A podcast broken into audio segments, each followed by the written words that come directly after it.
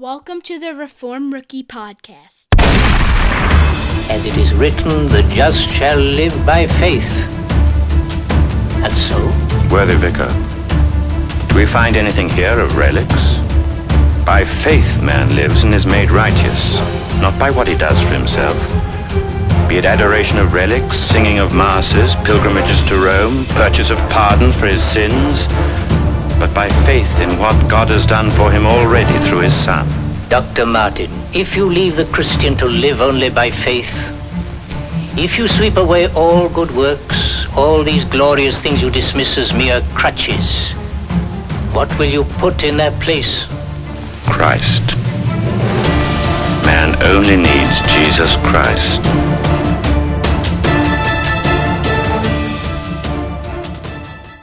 The teachings you are about to hear were recorded at the 2019 Long Island Spurgeon Fellowship's Doctrines of Grace Conference.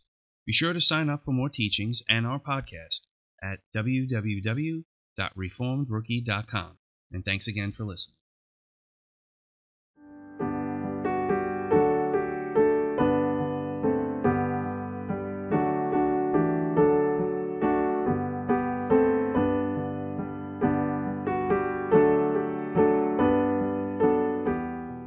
Okay, now it's my privilege to introduce Anthony. Anthony Uvenio is a member of Hope Reformed Baptist Church right here in Coram, and he's a participant in the Long Island Spurgeon Fellowship. I should actually tell you a little bit about the Long Island Spurgeon Fellowship. It's a group of churches that all hold to these doctrines of grace, and it's just a loose fellowship. There's no membership and whatnot, but uh, and in fact, on the back of your bulletin are the list of the churches that participate. But Anthony is also not only a member of Hope and participating in the Long Island Spurgeon Fellowship, he's one of the directors of New York Apologetics, and that organization seeks to empower and equip New Yorkers to engage the culture with the truth claims of Christianity. Anthony also hosts the Reformed Rookie website and podcast. He's married with two children, and he was saved 18 years ago, uh, having grown up as a Roman Catholic. So, Anthony, come and speak to us about total depravity. Well, good evening, everyone. Thank you so much for coming out. Uh, I was so excited when I was when I had the the vote to do total depravity. I got all up in myself, and one of the guys came. He put his arm around my shoulder and said, "Listen, you're the best example of total depravity we have."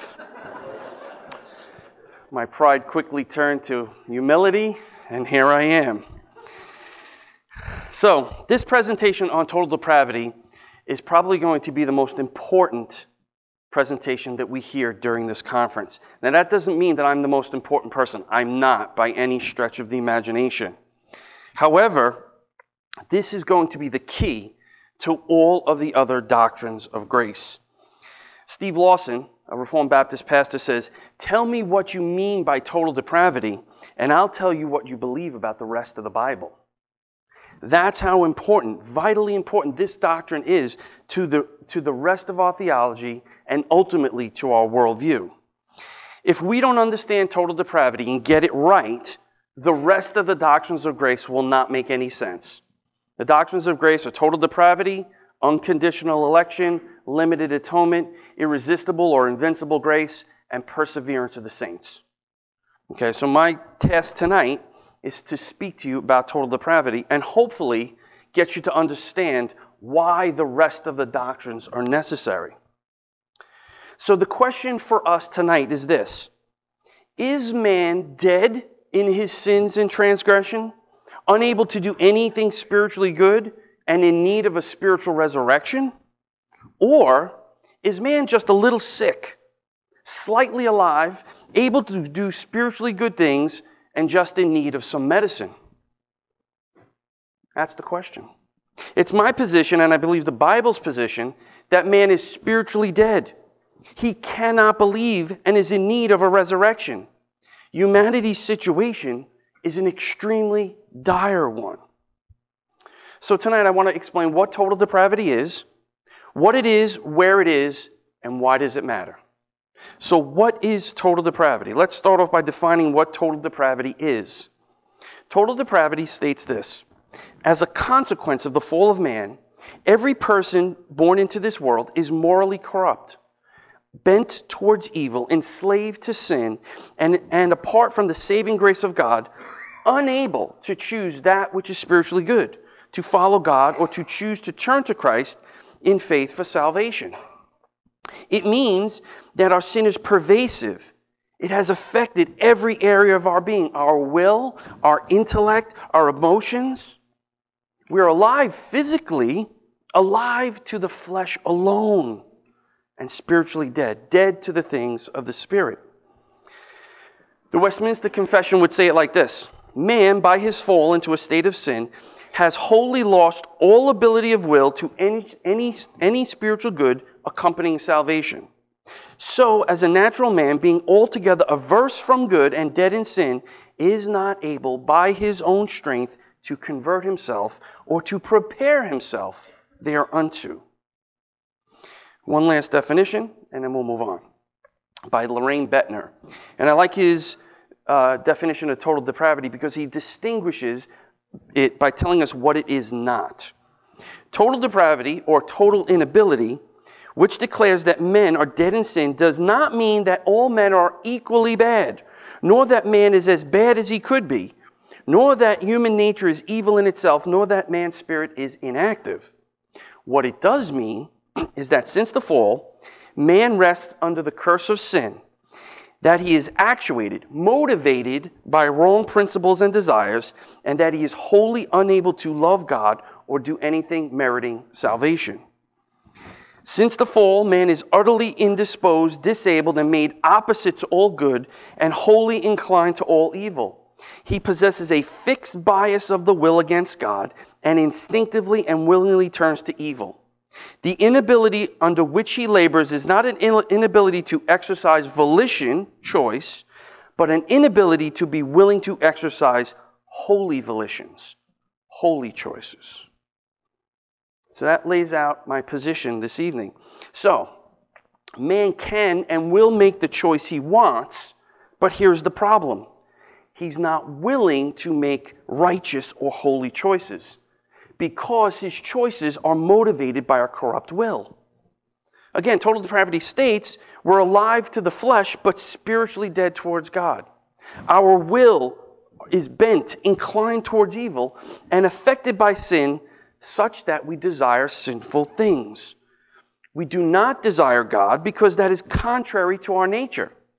So much, so much so, that we need outside help to be rescued we need a spiritual resurrection or a new birth.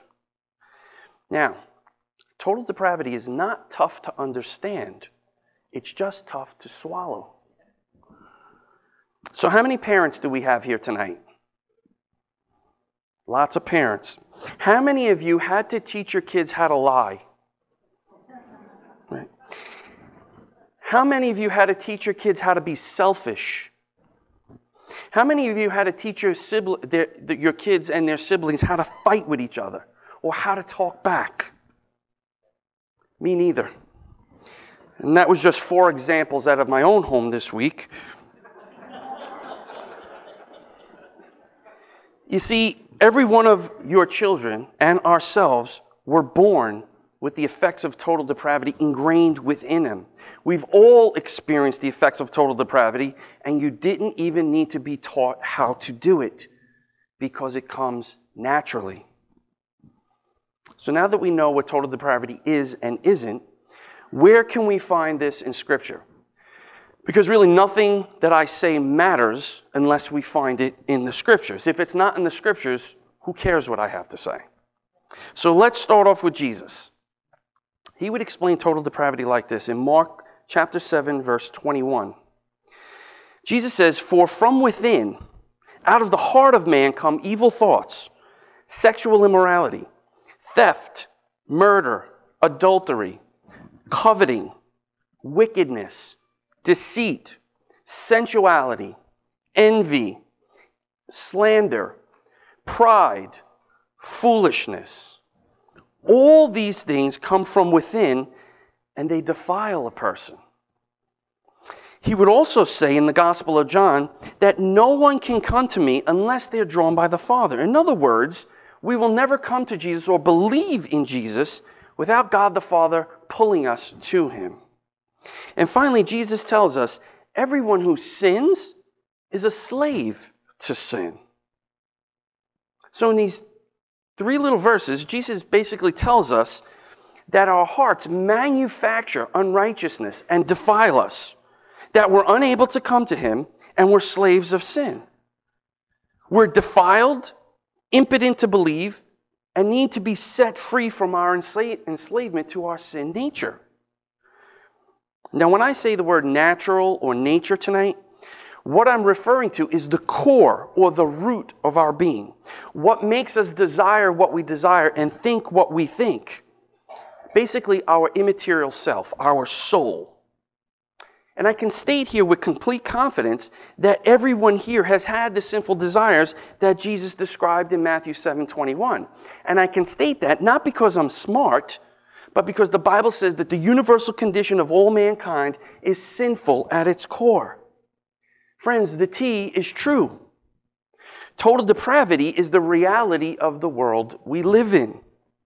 If you don't believe me, my homework for you tonight is go home and turn on the news.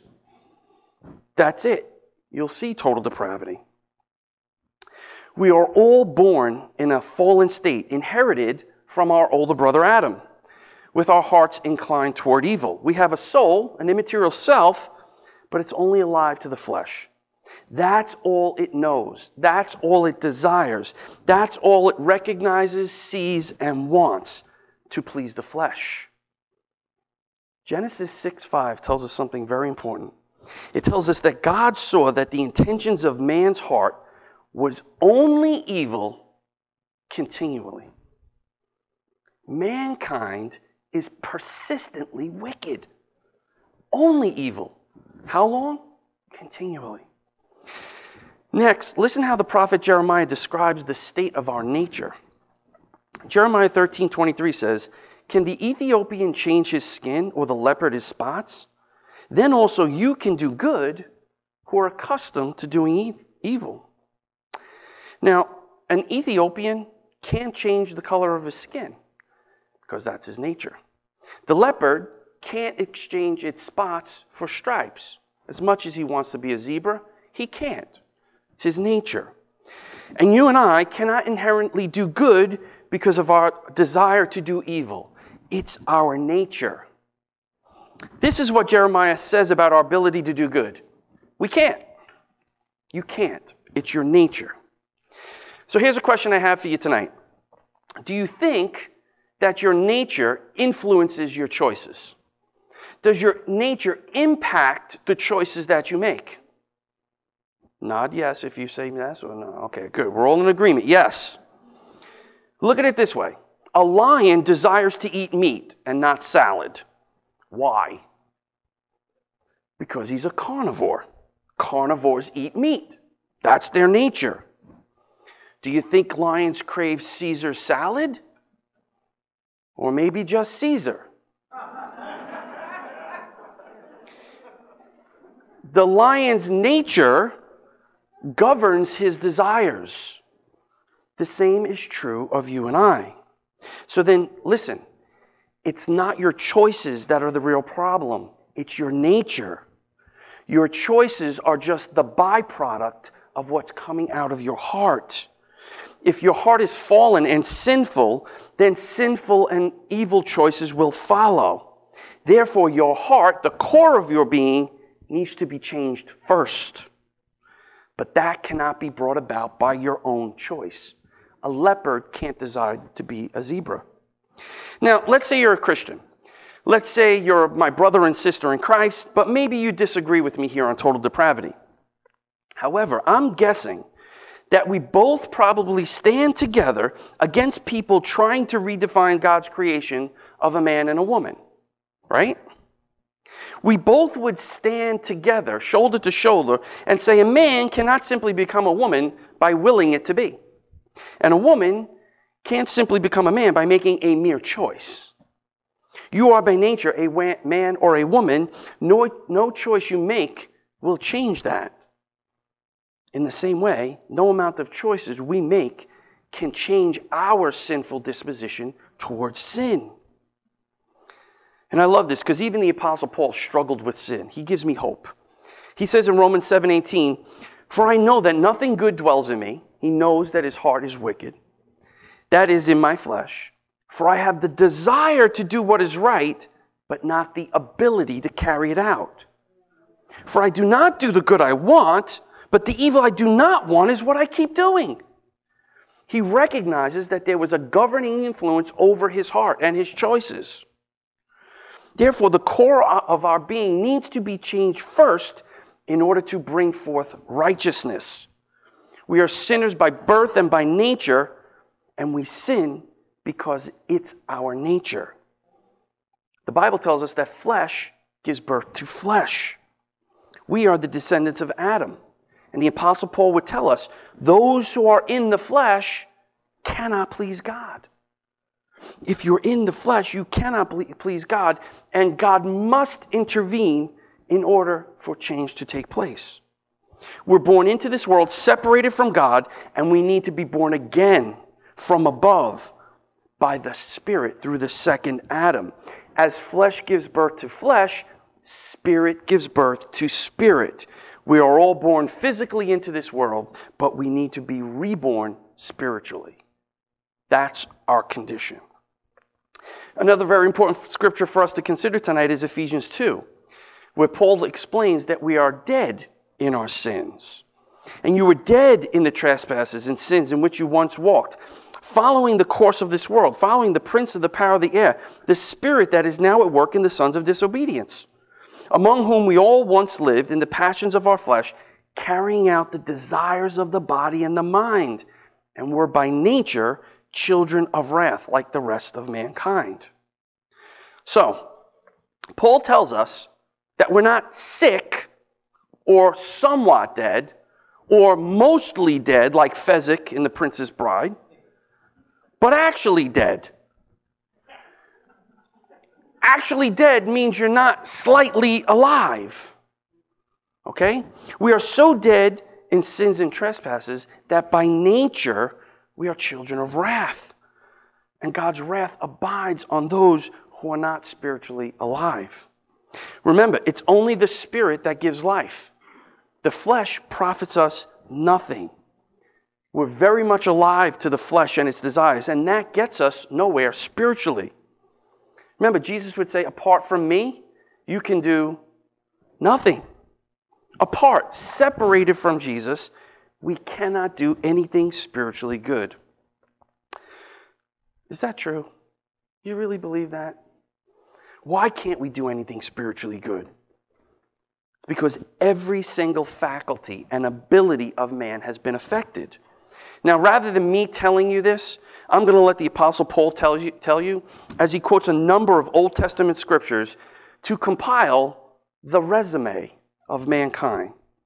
So you're going to get a job description, and here's humanity's resume. As it is written, none is righteous, no, not one. Universal unrighteousness. No one understands. Our minds have been affected. No one seeks for God. Our desire has been affected. All have turned aside. All our will has been affected and runs from God. Together they have become worthless. Our moral value is bankrupt. No one does good, not even one. All of our actions are unrighteous. Their throat is an open grave. They use their tongues to deceive. Our speech is deadly. The venom of asps is under their lips. Our tongues are poisonous. We lie. Their mouth is full of curses and bitterness. Our mouths curse God out of discontent. Their feet are swift to shed blood. We are quicker to hate than love to the point of murder. In their paths are ruin and misery. Our direction is ruin. And the way of peace they have not known. We have no peace with God. We're at enmity with Him. There is no fear of God before their eyes. Our conscience doesn't care. That's the resume of all mankind, both you and I, not just Hitler. Does this sound like we're a little sick? Or does this describe the extent of our spiritual deadness in sin?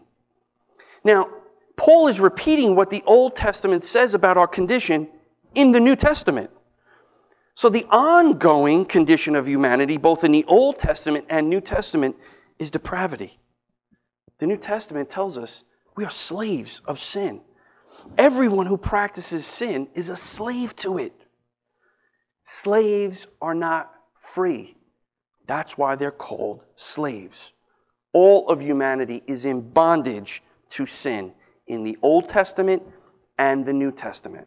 And this is what Luther says it was the hinge on which the entire Reformation swung. But there's hope for us because Jesus says, if the Son sets you free, you will be free indeed. You must be set free by Jesus. Otherwise, you're still in bondage to your sin and unable to please God. Now, again, what Paul is telling us is that sin cripples every part of us to the very core of our being. The word heart comes from the word cardia, like cardiac arrest. So when I say heart, I'm speaking about the core of our being. Our core, our heart, is our will, intellect, our emotions, the seat of our will. And all of it has been corrupted, crippled, spoiled by sin to the point where we can't even understand, we can't do good or fear God because we're dead to the things of God.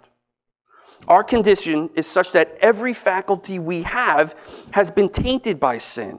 There is no part of us that has remained clean or sin free. But as Brother Jim said before, this does not mean that you're as sinful as you possibly can be. You are depraved extensively, as widely as possible, but not exhaustively, as intensely as possible.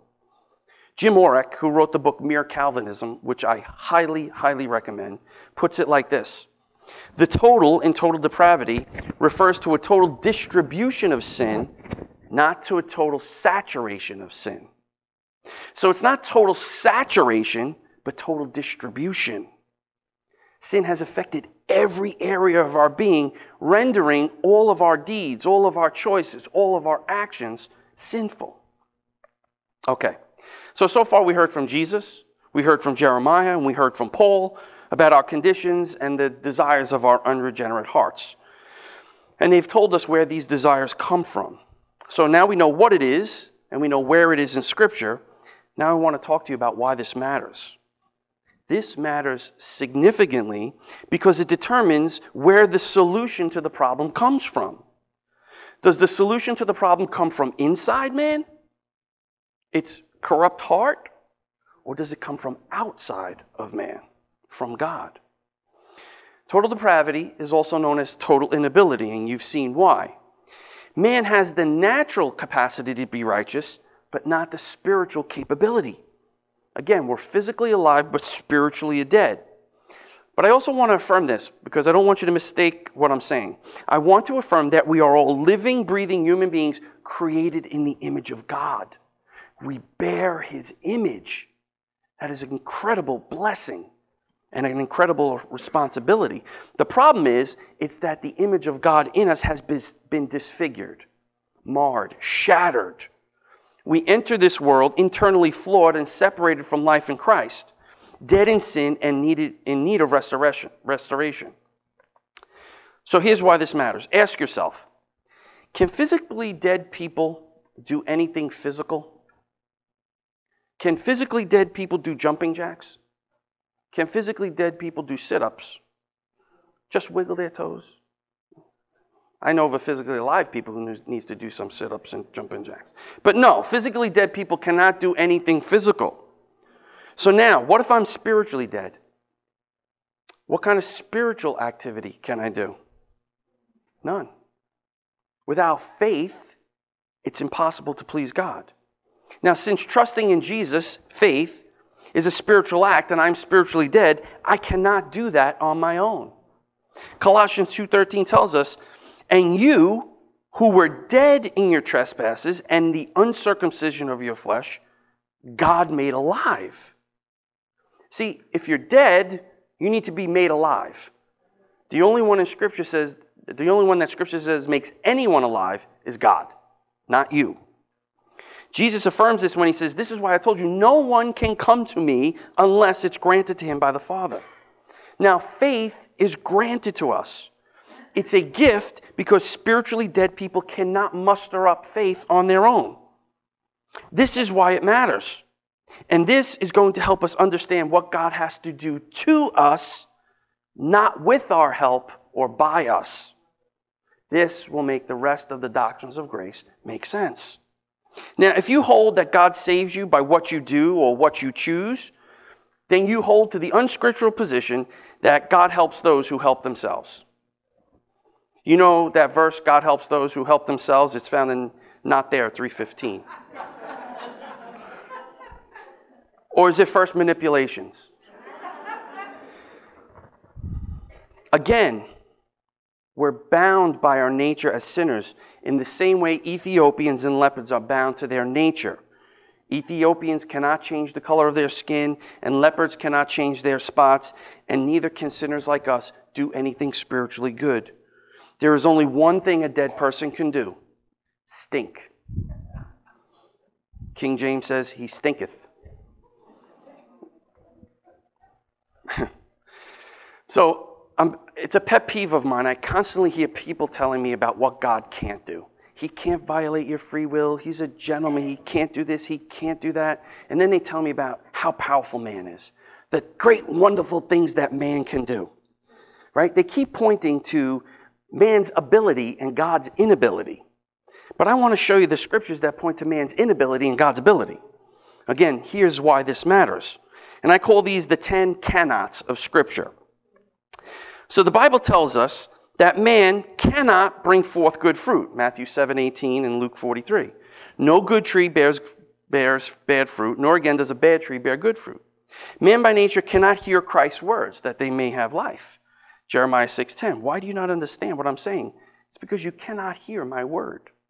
Men by nature cannot submit themselves to the law of God. Romans 8 7. For the mind set on the flesh is hostile to God. It does not submit to God's law. Indeed, it cannot.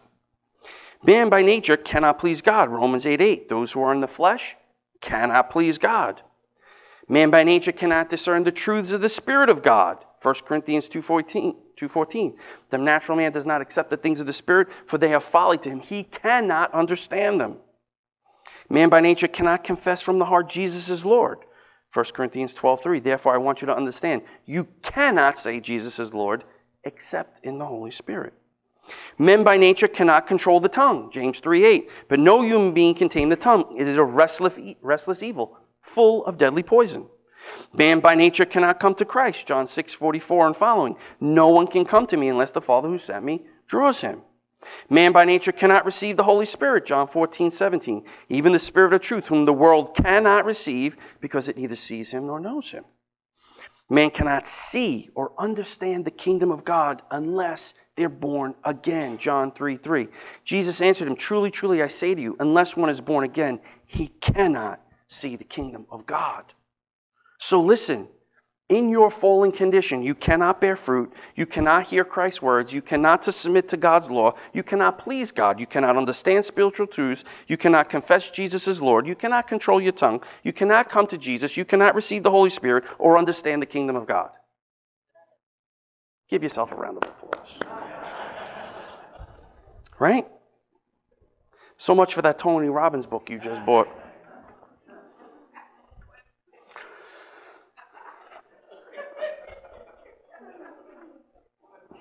That's the world's solution to the problem, by the way. We're going to get to that.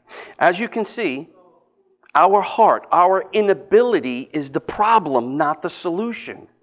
We are unable to change ourselves. The heart of our problem is the problem of our own heart. That is the world's solution to the problem self help. Huge number of books on self help. Unleash the power within. Biblically, that will make the world horrific. You don't want to unleash the power in your own heart. Like Brother Jim says, if God was to release his restraint on our heart, we would be in a much worse place. Our hearts have a sinful dis- disposition, only evil continually, and are at enmity with God. If there is a solution, it must come from outside of ourselves. Again, tough to understand or just tough to swallow? Finally, if that's not enough, Jesus puts the nail in the coffin, pun intended, and tells us salvation is impossible with man. God has to act to raise a dead sinner to life in order to have salvation. Now, this particular scene is repeated in all three synoptic gospels Matthew 10 25, Luke 18 25, and Matthew 19 24. And Jesus says, I tell you, it is easier for a camel to go through the eye of a needle than for a rich person to enter the kingdom of God. When the disciples heard this, they were greatly astonished, saying, Who then can be saved? Jesus looked at them and said, With man, this is impossible. But with God, all things are impossible. All things impossible. Okay, so salvation with man, impossible. With God, possible. By the way, with God doesn't mean man in cooperation with God, right? Dead men don't cooperate. Interestingly, I looked up the Greek translation of the word for impossible here. It's alunatos. Alunatos. And I was blown away at what I found. Do you know what the word alunatos means? Impossible. Not possible. No way possible. Now, the same word alunatos is used in Hebrews 6:18 where it says it is impossible for God to lie. Is it possible for God to lie? It's not possible for God to lie. Then neither is salvation possible in the hands of man or with man. This means that salvation based on man's effort, choice, or cooperation must be impossible for two very important reasons. First, the word impossible means impossible. Second, since it's impossible for God to lie and the scriptures are God's breathed, He's the one who said salvation is impossible with man. Therefore, it must be alunatos, impossible. If you de- deny alunatos, you might be a lunatic.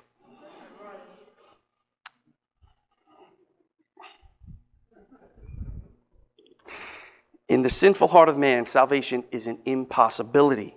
He needs help from the outside. Only in the sovereign hands and ability of God is salvation possible. Remember, Jesus also said to his grumbling followers, The flesh profits us nothing.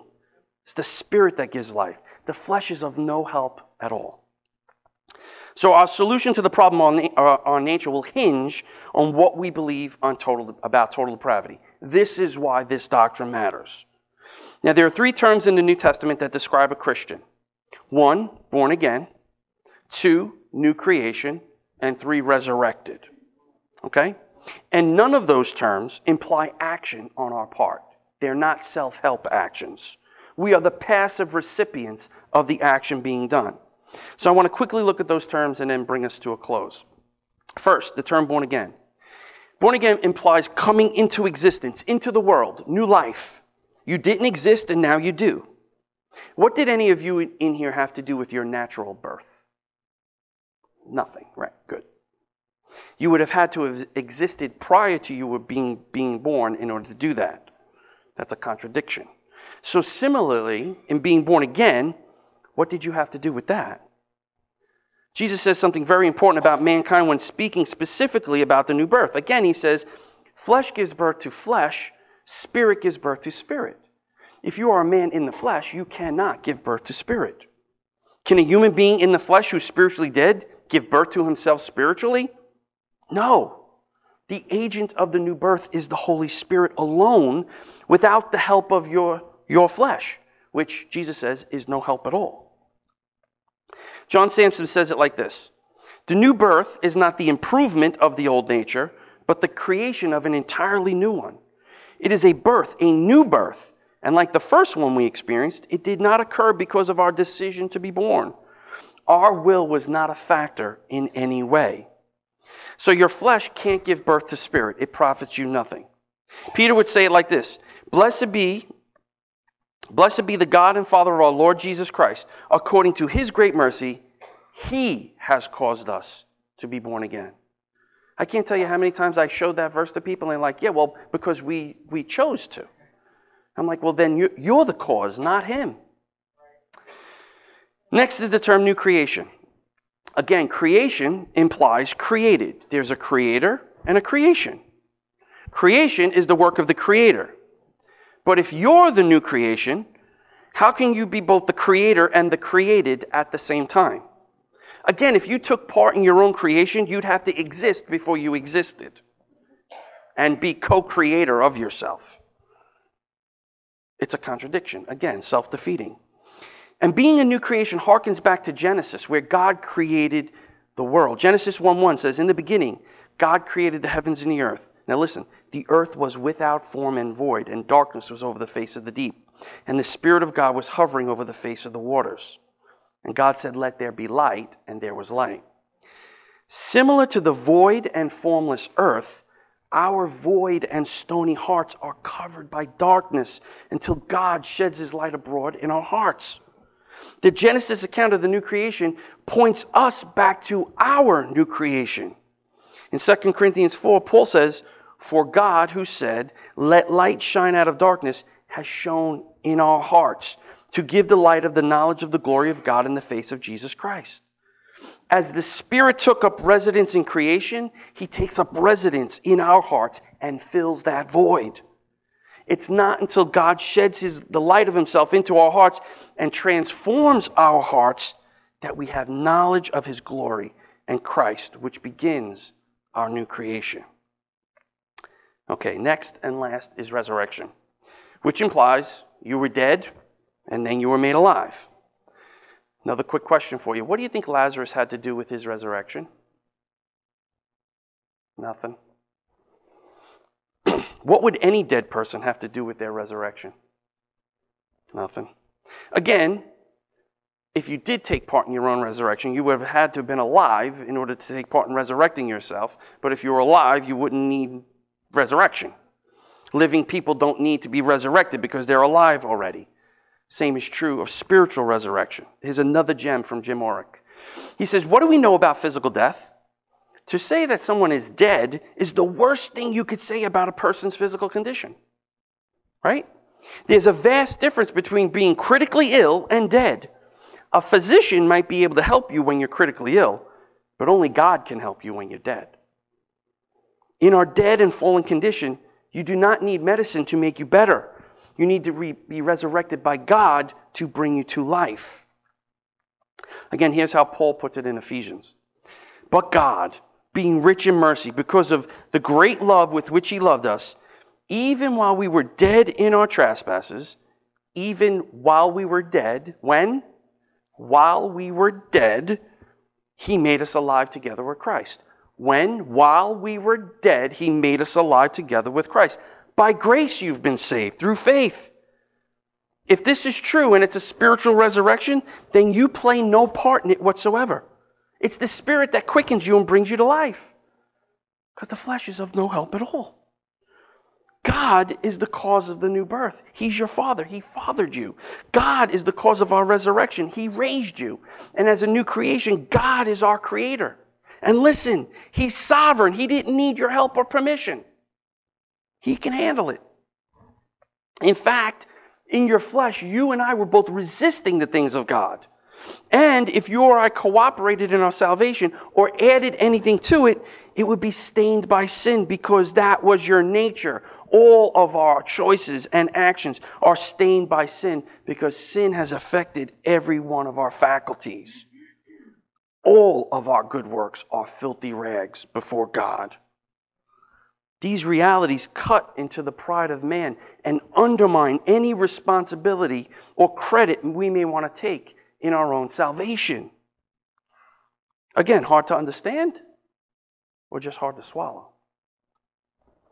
If you're born again, resurrected, and a new creation, it's because something happened to you, not by you or because of you.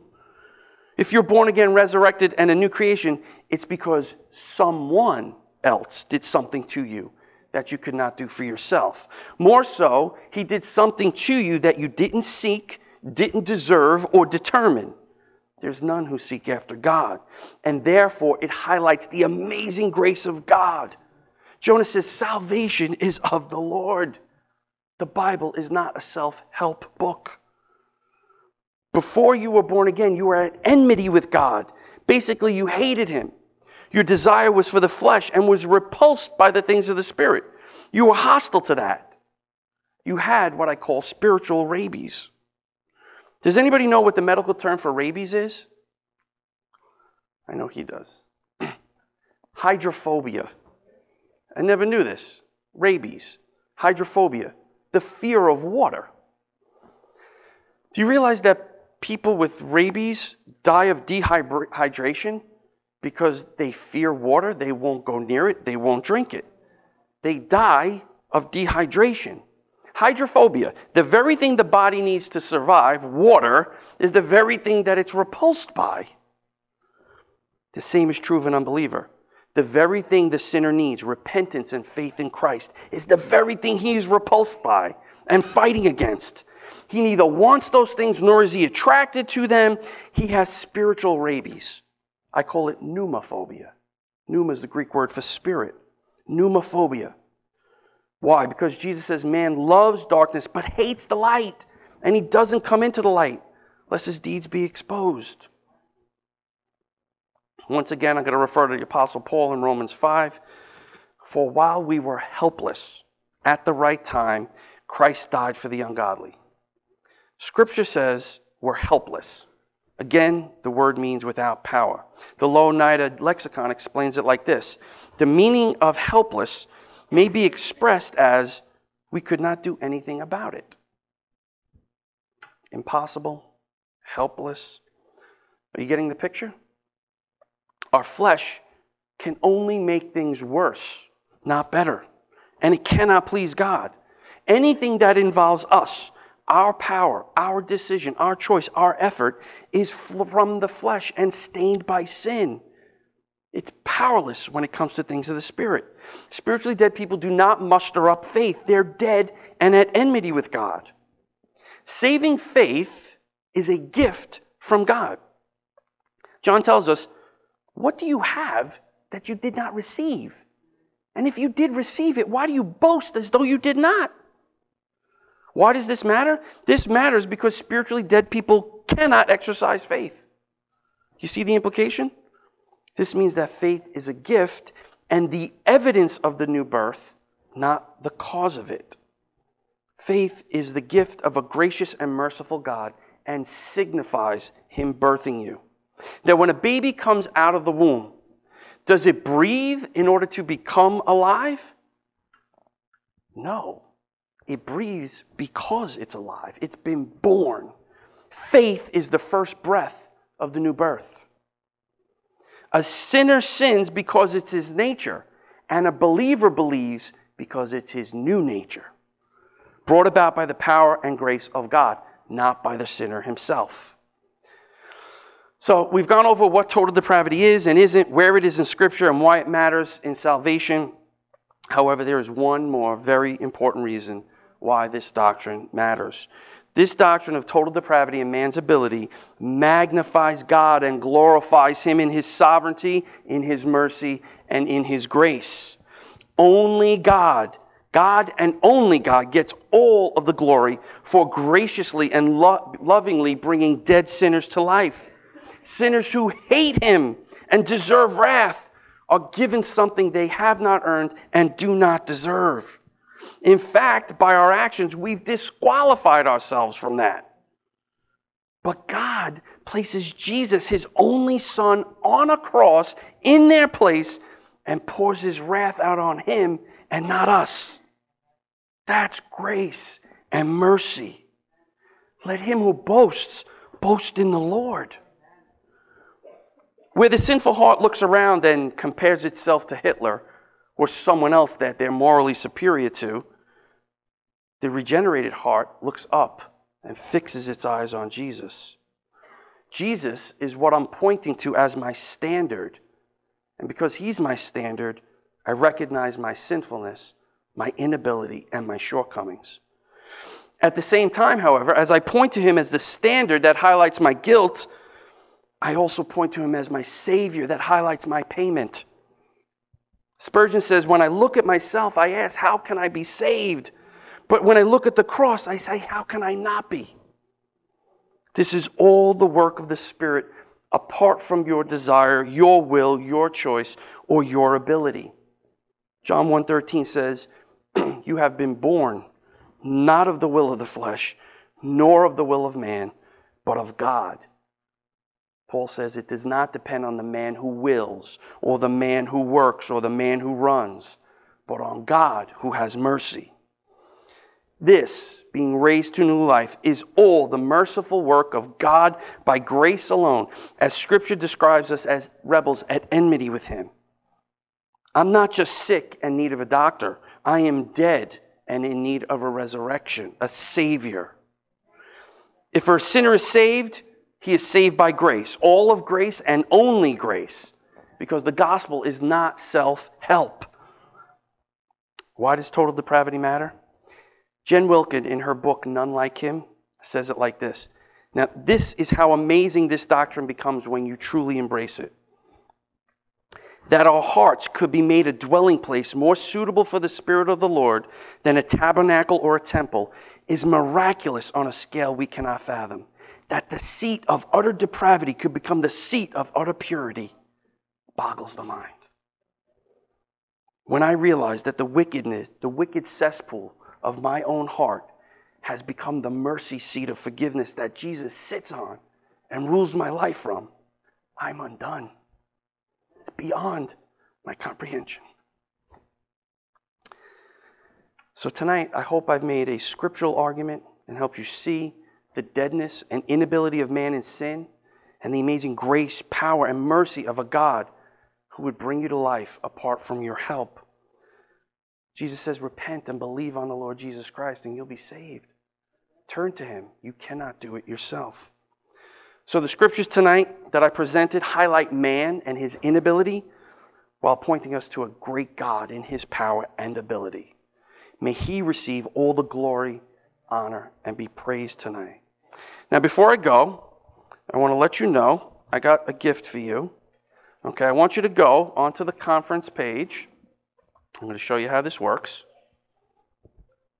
See the little conference button? You're going to go click on that. And you're going to scroll down. And there's going to be some free resource downloads, okay, that you can download. Now, I'm going to make a deal with you. If you download any one of these documents, I'm going to give you one hour extra sleep Saturday into Sunday. Fair? Let's pray.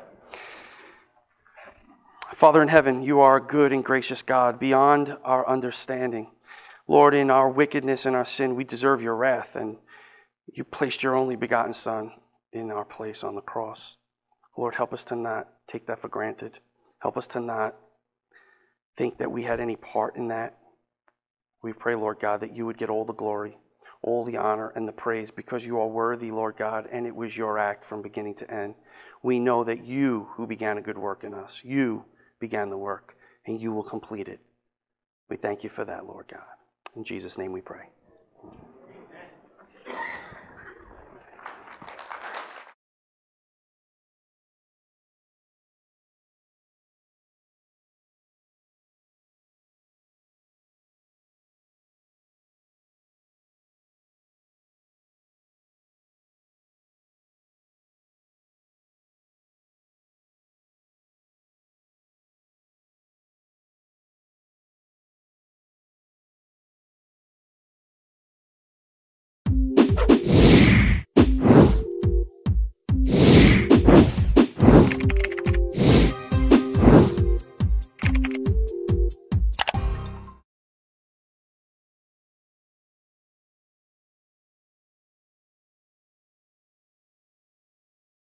You have been listening to the Reformed Rookie Podcast, where we aim to teach Reformed theology to beginners or rookies. Be sure to look us up on the web at www.reformedrookie.com, where you will find many more learning tools and aids to help you grow in your understanding of all things Reformed. And remember, Semper Reformanda.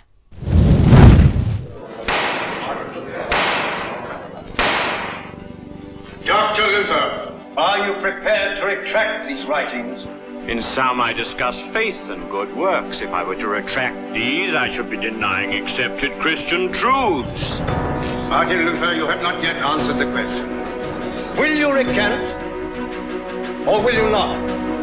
Here it is. I am bound to my beliefs by the texts of the Bible. My conscience is captive to the Word of God. I cannot and I will not recant. Here I stand. I can do no other. God help me. Amen.